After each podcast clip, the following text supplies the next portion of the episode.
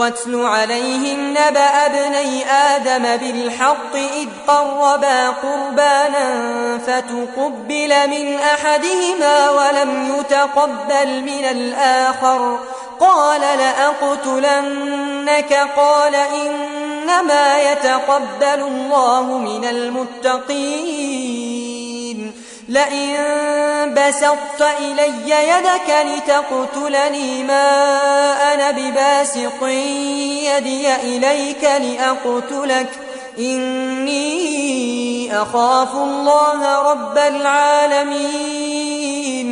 إني أريد أن تبوء بإثمي وإثمك فتكون من أصحاب النار. وذلك جزاء الظالمين.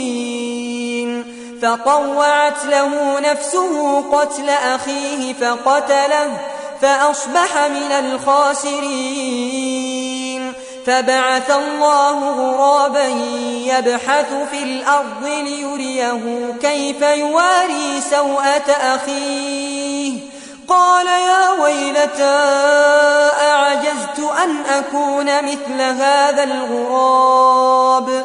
فأواري سوءة أخي فأصبح من النادمين. من أجل ذلك كتبنا على بني إسرائيل أنه من قتل أنه من قتل نفسا بغير نفس أو فساد في الأرض فكأنما قتل الناس جميعا ومن أحياها فكأنما أحيا الناس جميعا. ولقد جاءتهم رسلنا بالبينات ثم إن كثيرا منهم بعد ذلك في الأرض لمسرفون.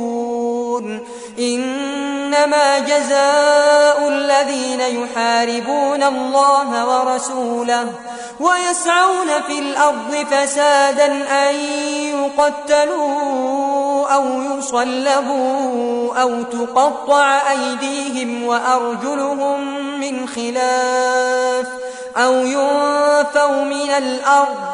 ذلك لهم خزي في الدنيا ولهم في الآخرة عذاب عظيم. إلا الذين تابوا من قبل أن تقدروا عليهم فاعلموا فاعلموا أن الله غفور رحيم.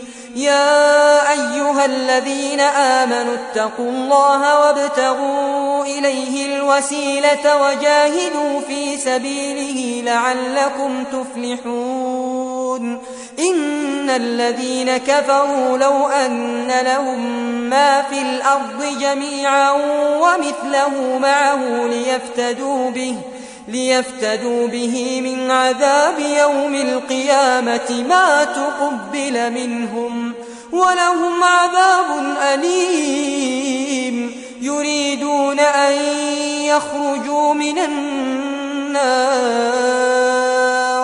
وما هم بخارجين منها ولهم عذاب